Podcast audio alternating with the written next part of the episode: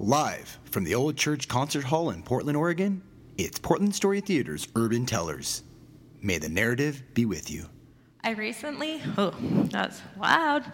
I recently had an awakening of sorts of a need being met that I wasn't conscious of. While it was, it was a need and an ache for unconditional love, a love that you're just worthy of by being rather than doing or achieving.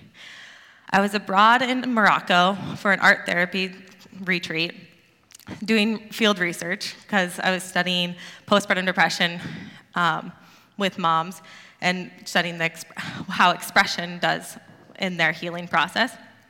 And while I was away, I was submerging myself in the Moroccan culture and found my way to a hammam, which is a bathing a bathhouse where traditionally the you can find the women more often than the men taking care and finding um, support in the cult, in the in their social setting. It's where they can go and get away from their responsibilities of day-to-day happenings. And it was while I was here that this feeling was like washed over me. And the hammam, well, while you're in Morocco, there, we stayed in Marrakesh, and the Medina is in the old town. And I think of it as like a labyrinth where you think you're going one way and you're actually going the complete opposite direction. And you get turned around and you're like, oh, here I am, not where I thought I was. Uh, and like the saying, don't judge a book by its cover. I think of this in Morocco of don't judge a house by its door, where there can be pretty simple doors with extravagant, elaborate houses behind them, and opposite, extravagant doors with shacks or shanties that people you would, or like empty houses. And the hammam was like that. It was like this. We had to go down this dead end to this, and then take a right, and you had to like Google Maps didn't work because I didn't pay for the global package. So I was like lost and like, here, I think this is where I'm supposed to be, but I'm unsure. So we found our way, greeted with a hot cup of mint tea, which is a very traditional thing in the Moroccan culture. And then we made our way to the, or I and my sister, we made our way to the sauna where we were enclosed in marble and covered in a blanket of steam, and the fresh scent of eucalyptus washed over us. And it was in that moment when the bathing attendant was washing my hair and she pulled my hair behind my ear, my ear. And there was this moment of like, whoa, I've never felt that before in a familiar yet so foreign way. It was like a motherly touch that was like, wow. And in that, I didn't think, while it was stopped me in my tracks, I didn't really think much of it until when I got back to the States from this trip and people were asking about my trip and how it went. I just kept ranting and raving about this hammam experience rather than the art therapy. And I was like, huh, what did I actually go to Morocco for? And in that, I got back to the States and I quickly became a sauna aficionado. I searched and far and near for all the Portland sauna scene. And I found my way to this one where I could find solace and find refuge. And it was like a sacred act of self care where I could go and tune out the world and tune into myself. And in that, I work as a doula. So taking care of others is something that comes second nature to me, almost inherently. And being one of 10 kids, number nine of 10 kids, so while you're like, oh, she's the spoiled one because she got all this love, and while there was an abundance of love and people in my family, there was this and almost there was always someone there but when i went and also this is like lots of therapy later so this didn't just happen overnight. Um, a few anxious attachment ter- theory we're digging deep. This didn't happen overnight and so while there was always someone there it was a lot of inconsistency. And so as an infant i was also born to a family that was still grieving my sister Marion was four, and she died out of an in an accident. And a year and a half later, I was born.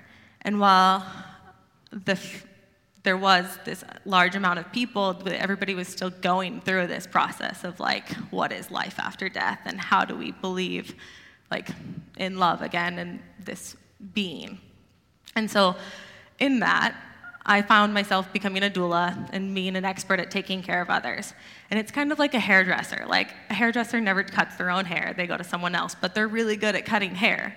And so, as a doula, I'm really good at taking care of other people, but I find that I lack in taking care of myself.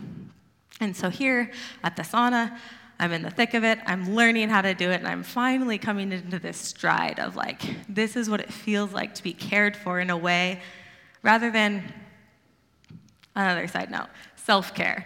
It's a hot trend right now. Everybody's like, how do you take care of yourself? Wellness through the roof. I drank the Kool Aid. I was doing it full of adaptogens, full of ant- rich in antioxidants. And so here, yeah, thanks. And so here I was finding my stride and feeling good of like, I finally mastered this. And in that moment, it felt like to me, I got broken up with. And then a week later, my grandpa died. And so in that, I was like, well, at least I have the sauna. and so here I am in the sauna doing what I do best, what I think at least, or trying to. And as if it were a scene from a movie, uh, I also, there was a man in the sauna, and he, we were in the silent sauna, and he broke the rules, and he asked if I could, if he could put rocks or water on the rocks to like make the room hotter again. And I was like, sure, sure, and went back to my state of zen. We quickly, conversation ensued, and we started talking about bathing culture. He was a traveler. We talked about what it was like to cross cultures, and he also had a love for food and just had a better, a broad concept, and we just hit the ground running. We ran out of time at the sauna because we're on the shot clock, and so I hustled out, and he left at the same time. And in that, he was like, "See you next week," and I was like, "Yeah, yeah, yeah I don't, whatever." And then, sure enough, the next week he was there, and we chatted the whole time. Sauna sessions led into dates, and we went on a few dates together.